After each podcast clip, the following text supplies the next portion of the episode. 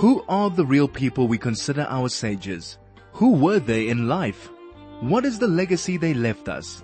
Join Rabbi Danny Sackstein for the next hour as he explores the lives of our Torah giants, the spiritual geniuses who shaped the way we approach Judaism today. That's Focus on Our Sages right now on 101.9 High FM.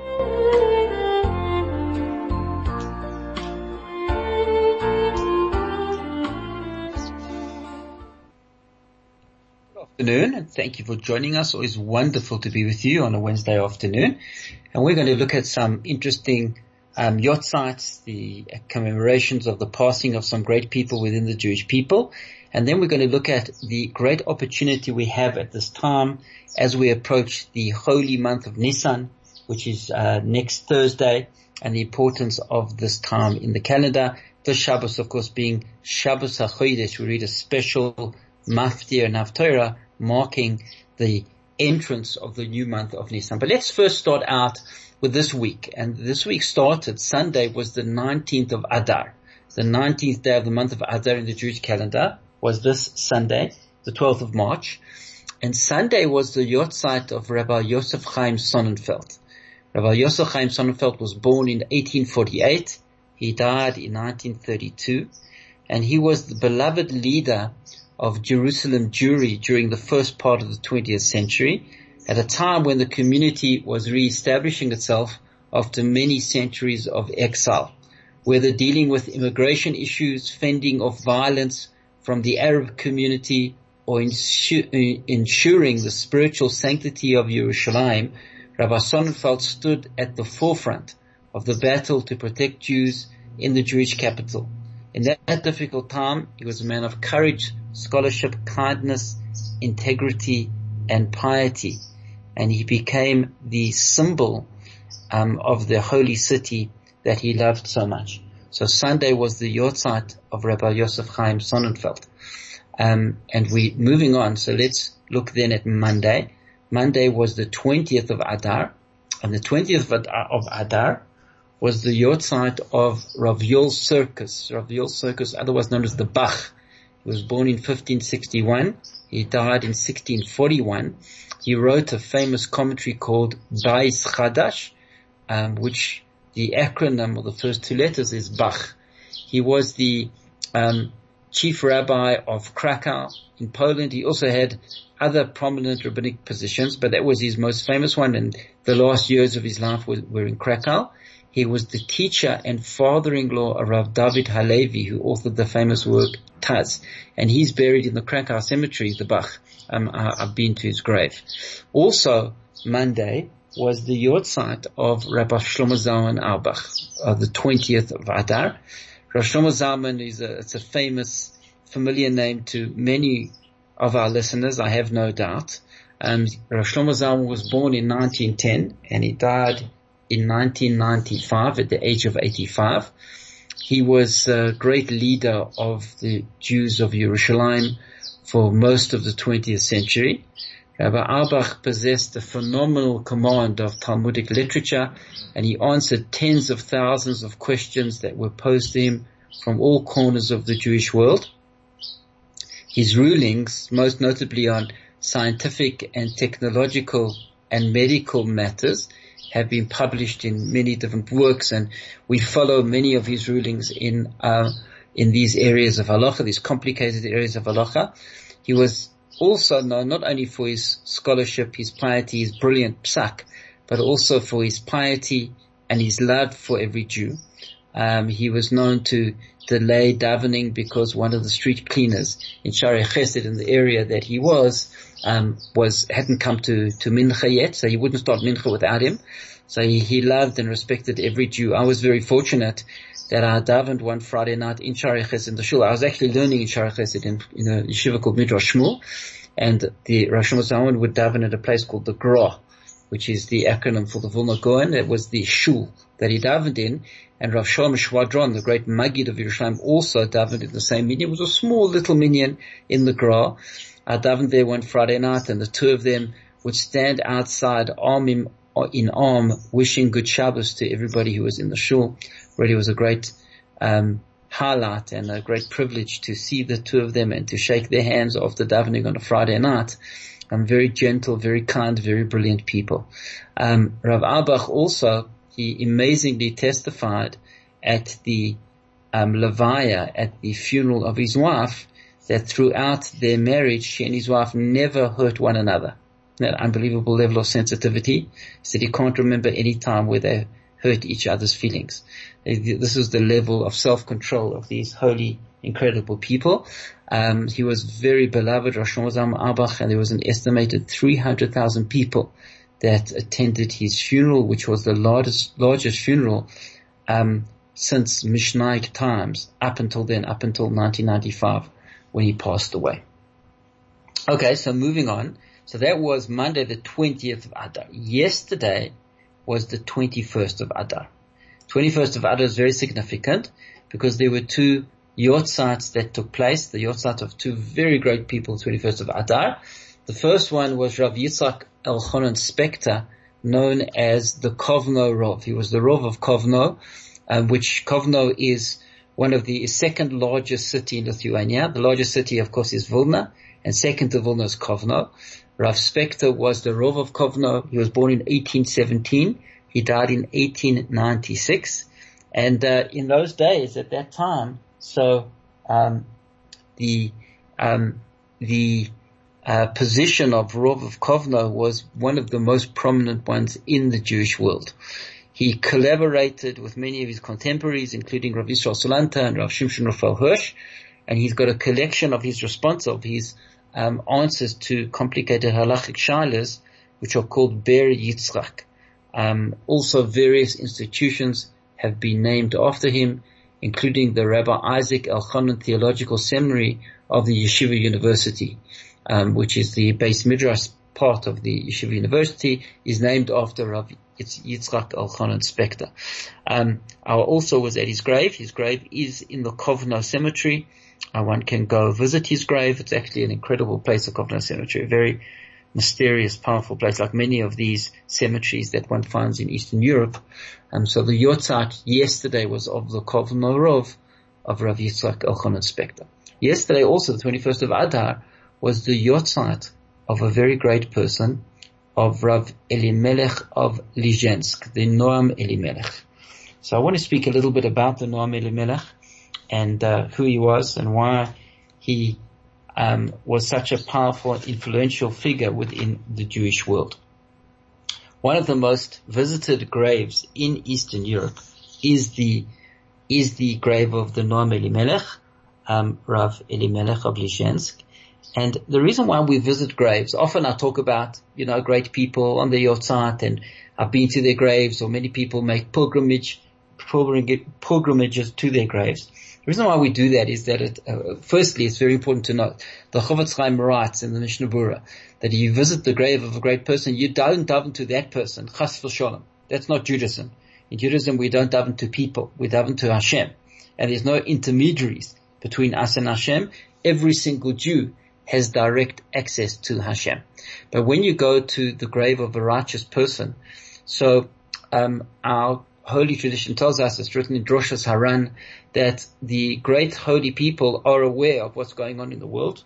And when we visit their graveside, we daven to Hashem in the schus of this person, in the merit of that individual, in the merit of the greatness that that person generated, the spiritual energy that person generated in their lifetime, that energy can be accessed at their grave.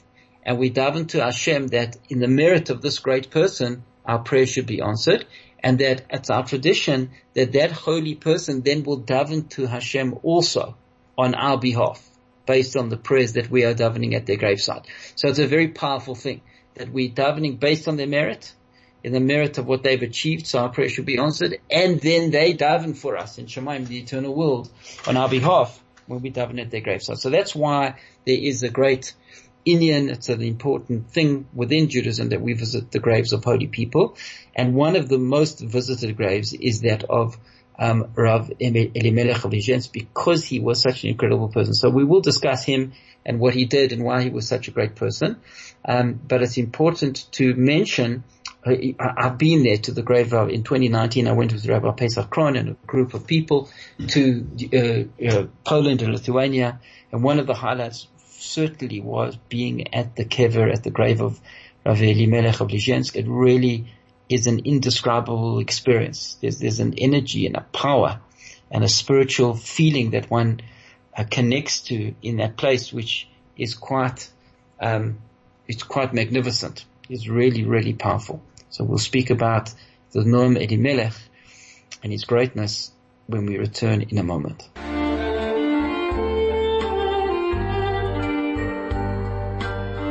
This is Focus on Our Sages with Rabbi Danny Sackstein on 101.9 High FM.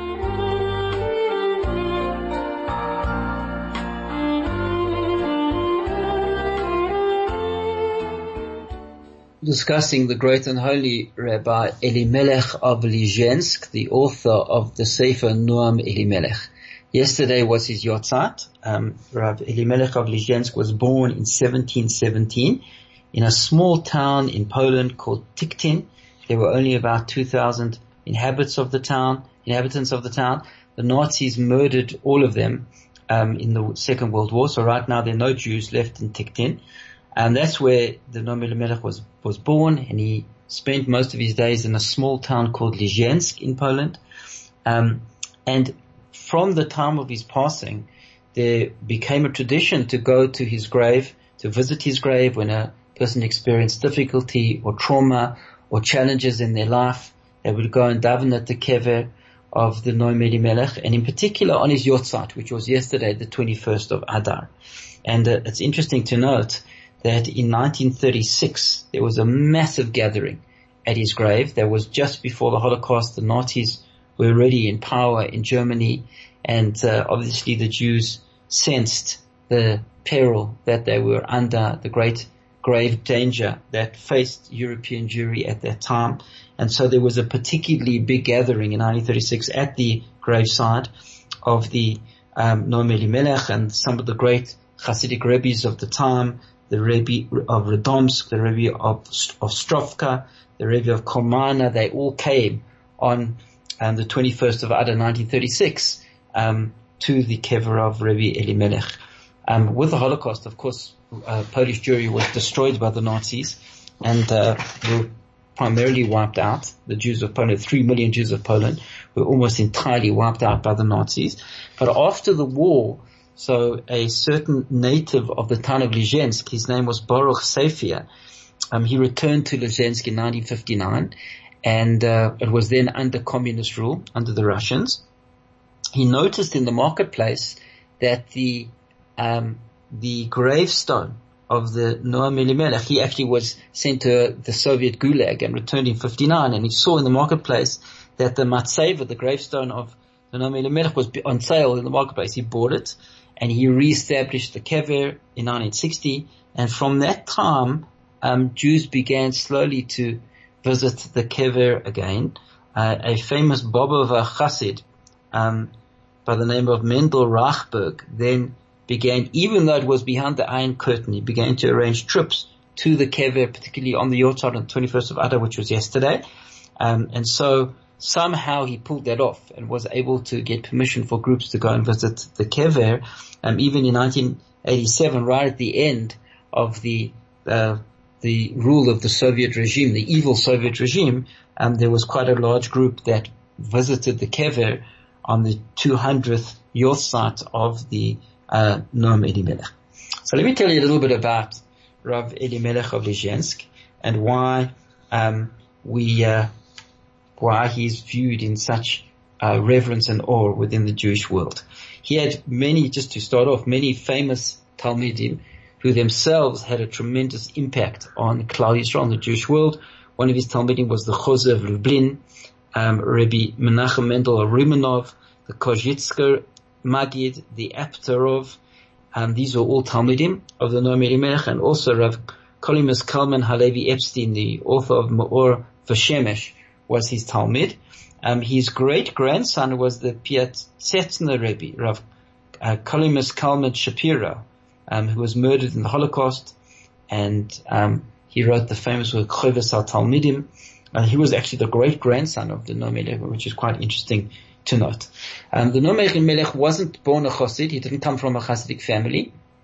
His brother, whose name was Razusha, was 15 years his senior, had a great impact on him. His brother became a Chassid and took him to the Maggid of Mezerich, who was a Talmid of the Baal Shem Tov, and the Maggid had a huge impact and effect on his life and turned him into a Chassid, made him a Chassid. Um, he was somebody who was renowned for his love for Klal Yisrael, his love for his fellow Jews. Had great care and concern for all of Klal Yisrael. And he and his brother together would often um, visit different towns in Poland. And they would, in order with the goal of trying to uplift the Jews, to encourage them in the observance of the Torah and mitzvahs and in their growth as human beings, as spiritual beings. And what they would do, interestingly enough, is they would find out, they would do their homework and they would find out what is an area of weakness in this town. Where did you struggle? Maybe it's Shabbos, maybe it's Kashrus, maybe it's Sneas, maybe it's Taras HaMishpacha, family purity, maybe it's Limud HaTorah or davening in a minyan. They would find out what the weak points of that place was and then they would talk and in their talk they would say, look, I've been struggling particularly with my Limud HaTorah or I've been struggling with my Shabbos observance. They would say, this is my weakness and this is how I deal with the weakness within me and maybe this will help the people of the town to listen to my, our experiences. That would be that technique, which was very powerful and very effective. In one town they went to, so um, for some reason they were staying in a different place, and Rav Zusha, the brother of Rabbi Elimelech, he was they were very poor, and they, he looked like a peasant, and people didn't know that you know this was the famous Rabbi Zusha, the brother of the Noam Elimelech, and he himself too was a very famous, well-known, highly respected person. Um, so he was mistreated by the people where he was.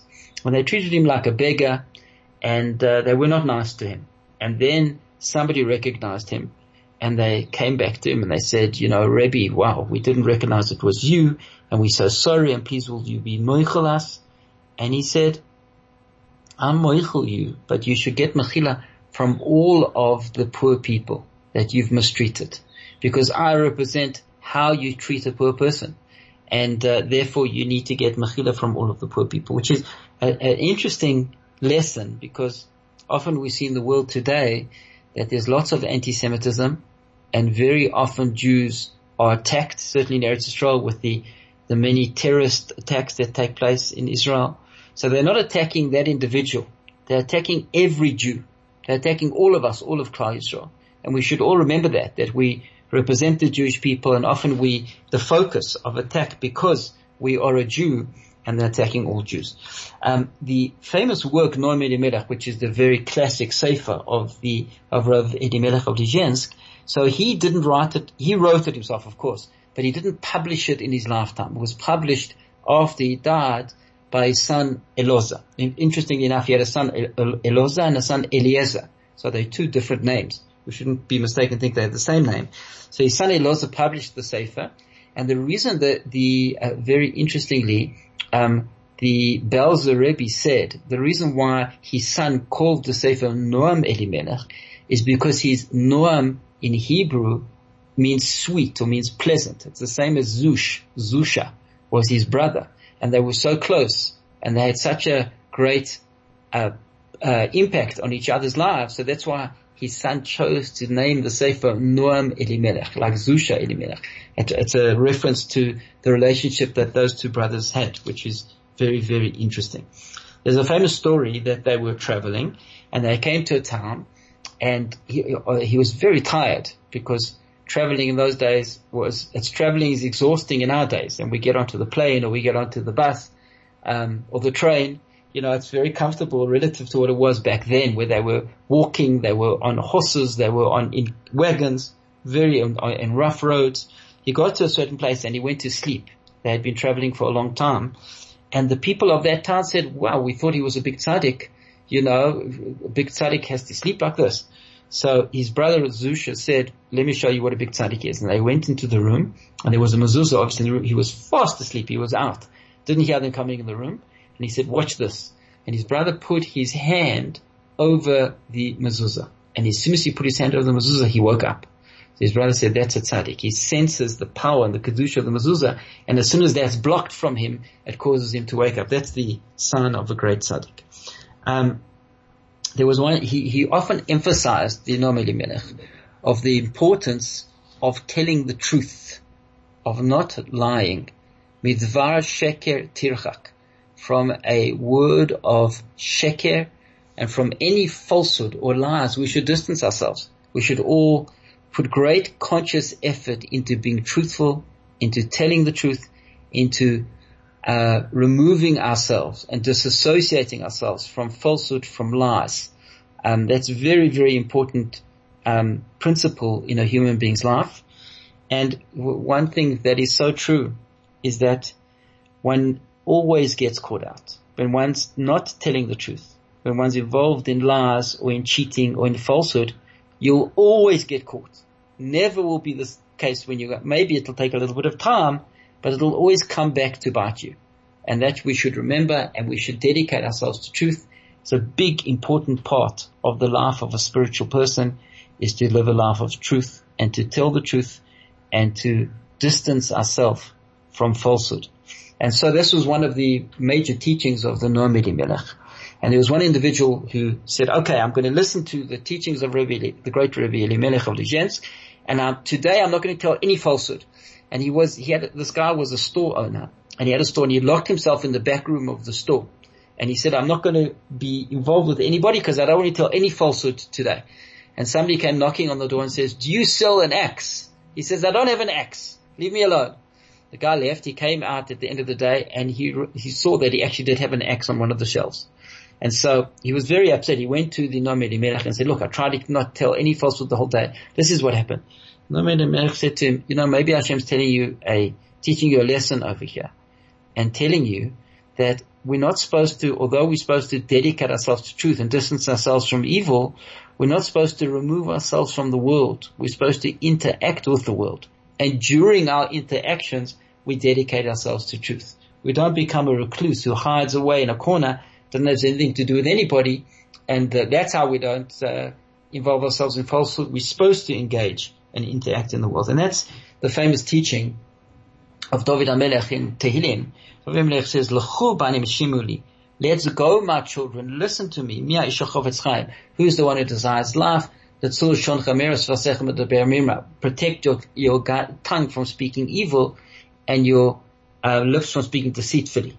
So, um, the, the, the, the great, um, Meir Shapiro, who was in Lublin, the, the of Lublin, um, so he would say, the Pasuk says, let's go, my children.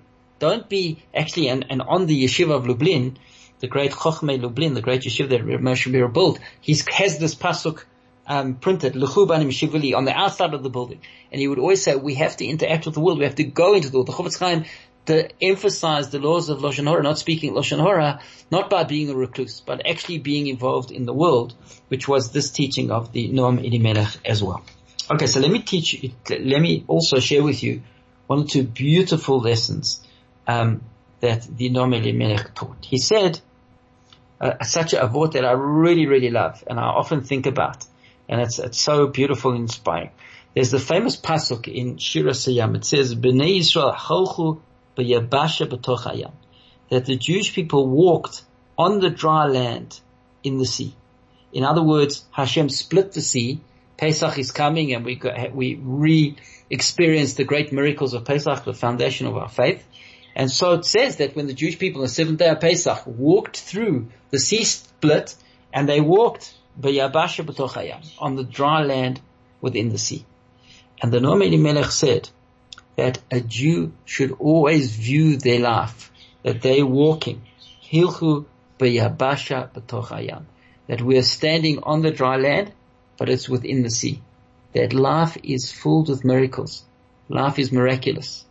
And we should see the miracles around us and open our eyes that we are b'yabasha b'toch that we are on dry land, yes, but it's within the sea. It's just miraculous, the, the workings of this magnificent world that God created. So whether it's the atmosphere, or whether it's the, um, the ecosystem, or whether it's the great power of the sun that energizes the world, and the thousands of factors that have to be perfect in order for life to be able to exist on this planet earth, or whether it's the magnificent, perfect functionings of the human body, which are, take our breath away, which are just so intricate and complicated and perfect, whether it's the heart, whether it's the lungs, whether it's our digestive system, whether it's our immune system, whether it's the bladder and the, and the, uh, intestines. It's just wherever you look, uh, the eyesight, the ears,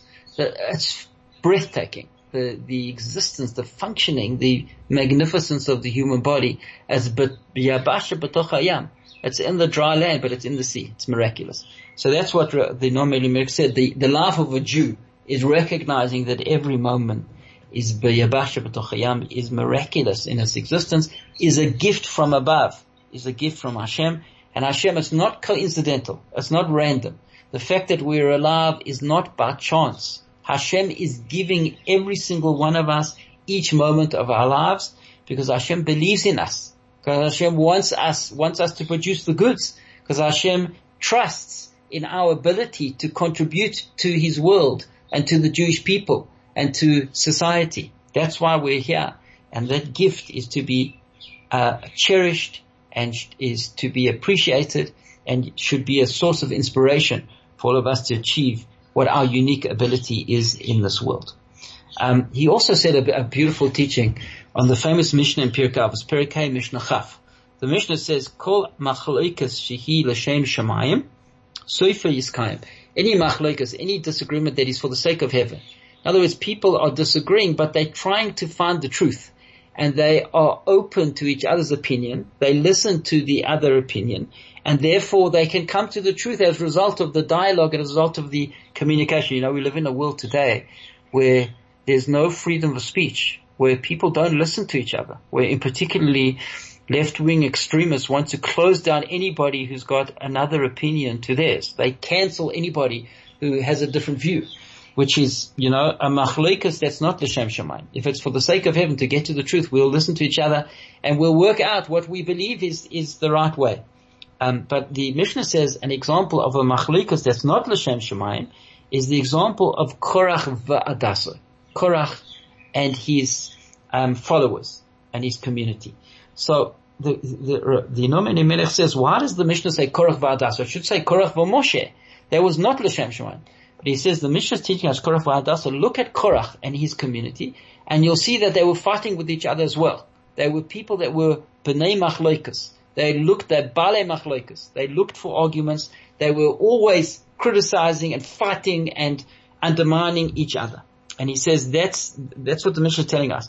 Korach v'Hadassah are people that are not l'shem shemayim and will cause fraction and will cause machloikas and will cause um, rifts within communities. And he says stay away from such individuals. That's, that's something we need to be aware of and be concerned. And in fact, the Shulchan Aruch says, emphasizes that when you're looking for shidduchim, when you're looking for marriage partners for your children, so one of the things you should stay away from are bale machloikas, are people that are always fighting with everybody.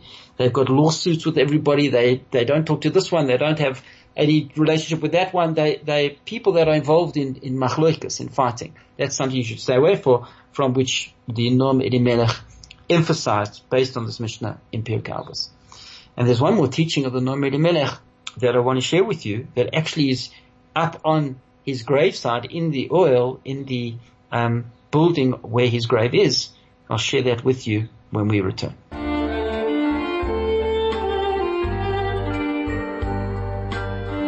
This is Focus on Our Sages with Rabbi Danny Sackstein on 101.9 High FM.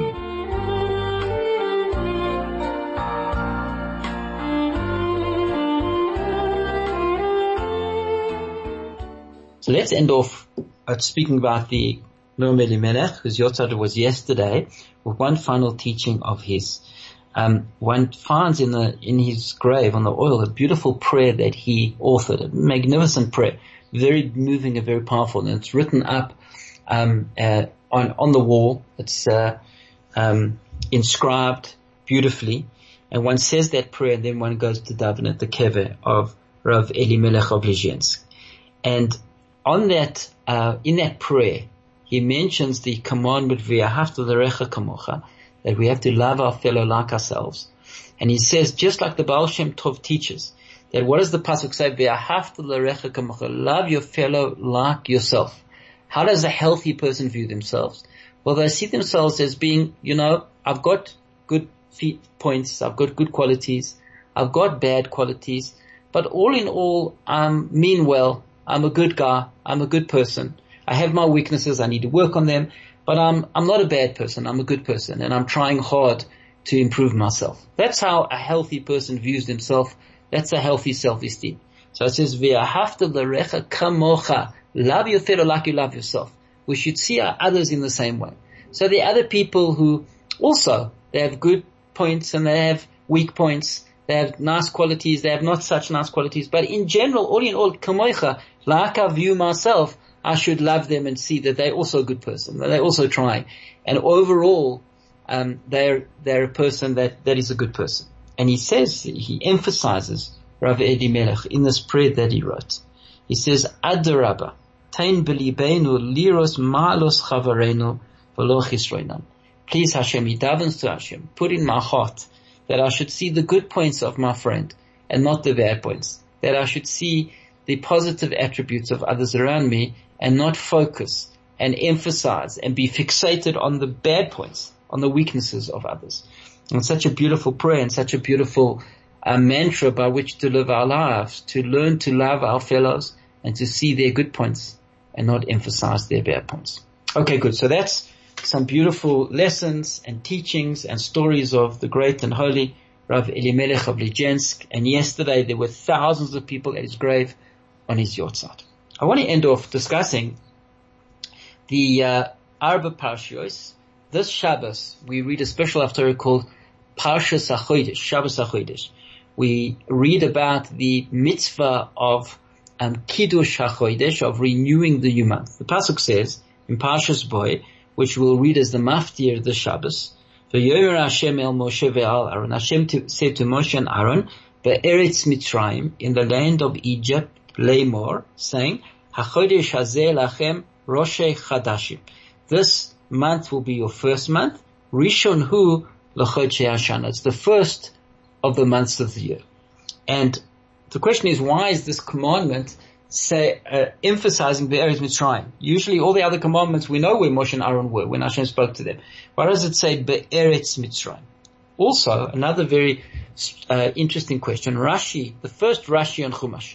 So if anybody opens up a Rashi on the Torah, the first Rashi, um, Rashi asks the question. He says, "Bereshis bara Elokim es Hashman Hashem created heavens and earth. Rashi says, why does this Torah begin with Bereshis? Why don't we go straight to the mitzvah of a Chodesh Hazeh which is the first mitzvah commanded to Klal Yisrael. Why don't we start with Chodesh Hazeh? Why do we start with Bereshis? And Rashi answers a famous answer and he says, because Hashem wants to um, set the tone and explain the situation clearly, that God created the world. And since God created the world, God can choose which country he wants to give to which people. And therefore, God gave the land of Israel to Abraham and his descendants and therefore Avram and his descendants have a legitimate claim to the land of Israel. Isn't that incredible? So Rashi says that's why Hashem starts with Bereshis Bara Hashem to show that God created the world, and therefore Eretz Israel God allocated to the Jewish people, and therefore we have a legitimate claim to the land of Eretz Israel. And he says, when the nations of the world come and say the Jewish people have no right to the land of Israel, we can show them that God promised it to us in the Torah, and therefore our claim is fair and legitimate. Isn't that incredible that, you know, here we are in uh, 2023, still the Jewish people are being accused of stealing the land, have no right to the land, have, don't belong in the land. Um, we have major organizations like Hamas and Hezbollah and uh, Palestinian Authority that openly say that the Jews have no right to land of Israel. They were going to drown every single Jew in the in the sea, in the Mediterranean.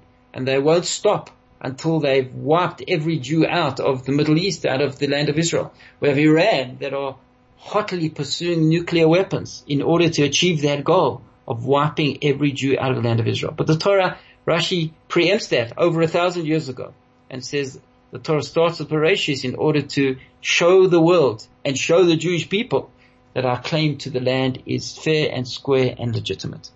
But his Havamina, his question is, why don't we start with the Chodesh Lachem?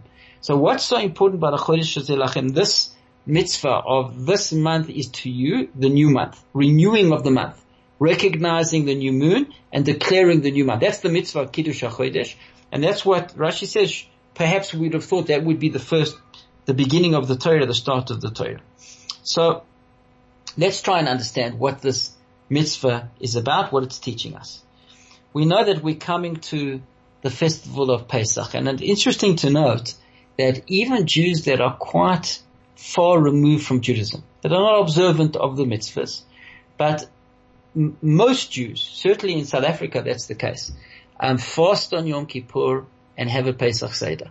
And many, many Jews in South Africa, even if they're not observant of the other mitzvahs, they don't eat chometz on Pesach. For the week of Pesach, they'll only eat, eat matzah and they won't eat any bread, they won't eat any chometz, which is an incredible thing because it's somewhere in the Jewish DNA, in the Jewish psyche, that Pesach is the foundation of the Jewish people. That without Pesach, you're not really a Jew. That, that still remains to this day, which is incredible. So what does Pesach mean? Pesach, the, the word Pesach, which is the word of the Yom Tov, which is not far away, which is coming up in, in, uh, in uh, a very short amount of time, in about three weeks time. So uh, I'll just tell you the date of Pesach, just so our listeners are aware. Obviously, Pesach is on uh, Wednesday night, the 5th of April is when Pesach starts, and it continues until Thursday, the 13th of April. So it really is not far away um, just over three weeks away. So we say that um, Pesach. What does it mean? The word Pesach. The simple meaning of the word Pesach is to jump over, is to skip.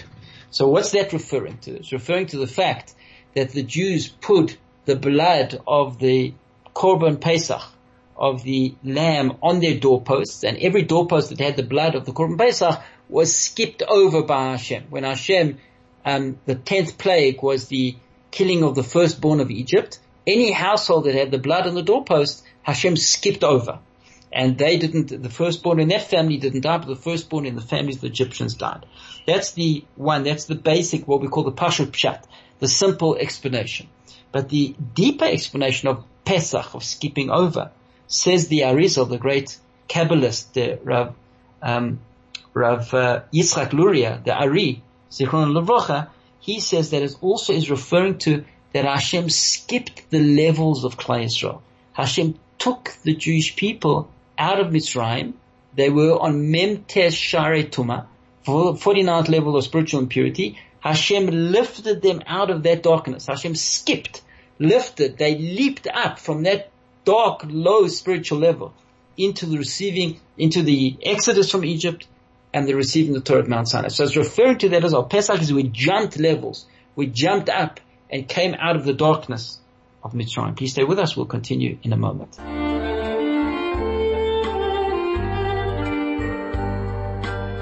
This is Focus on Our Sages with Rabbi Danny Sackstein on 101.9 High FM.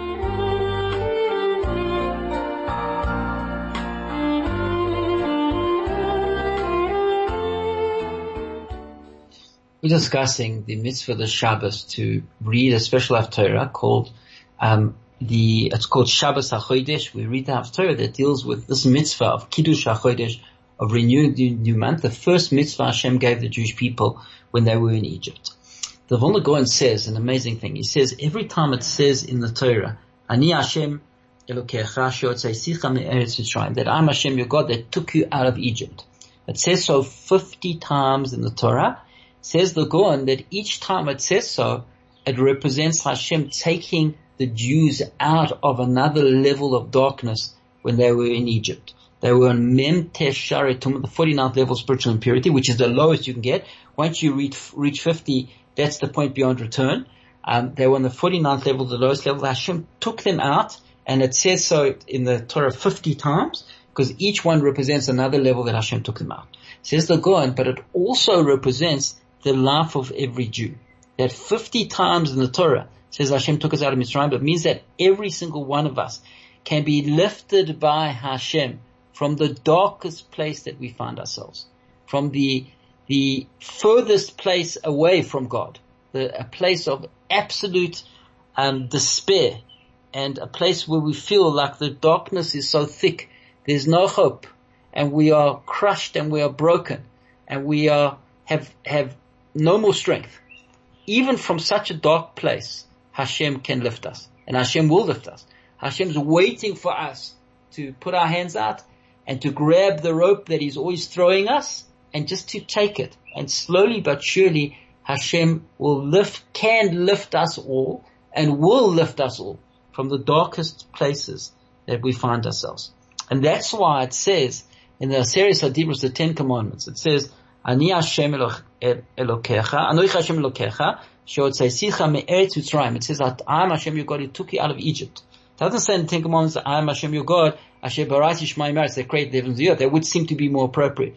Because the point Hashem is making, that, that was the first contact point of Hashem with the Jewish people, that Hashem took us out of that darkness, and that's the basic, fundamental starting point of the relationship between us and Hashem. That's the first impression. You know, we say that you only have one chance to make a first impression. It's very important to make. The first impression in the meeting between Hashem and the Jewish people was Hashem taking us, this month is yours. There's, it's about renewal. You have the capacity and the ability to renew yourself and I will take you out of any dark place that you find yourself. Even the darkness of Mitzrayim. Hashem took us out and He brought us up to the heights of Har Sinai to receive the Torah. We all have the capacity, if we connect to Hashem, to be pulled out of those dark places in our life. And that's why this, it says, Eretz Mitzrayim, that HaChodesh Hazelachem, it says Hashem spoke to Moshe and Aaron in Mitzrayim, because it's emphasizing where they were. Even from that dark place, Hashem took them out. The power of renewal is a possibility for every single one of us. We shouldn't sell ourselves short and shouldn't think we are beyond redemption. And that's why the Ten Commandments, it says, I am Hashem God who took you out of Egypt because that was the beginning of our relationship and that's an essential part of our relationship. And that's why it's the first mitzvah Hashem gives the Jewish people. So we always remember we have the ability to lift ourselves with Hashem's help, to grab that rope that Hashem is throwing us and to achieve, to pull ourselves up to a better, brighter, greater place. So that's the, the beginning of our relationship with Hashem. That's the fundamental lesson of the Shabbos of Pashas HaChodesh. That's the mitzvah of Kiddush HaChodesh. And that's the lesson we to learn, or to learn about the month of Nisan. We're entering into the month of Nisan, the month of Pesach, the month of miracle. It's a month where Hashem lifts us. Hashem, uh, we jump levels, we skip levels, and we can develop ourselves greatly at this time if we open up to Hashem's salvation, to the light of Hashem. Thank you for listening and have a wonderful day.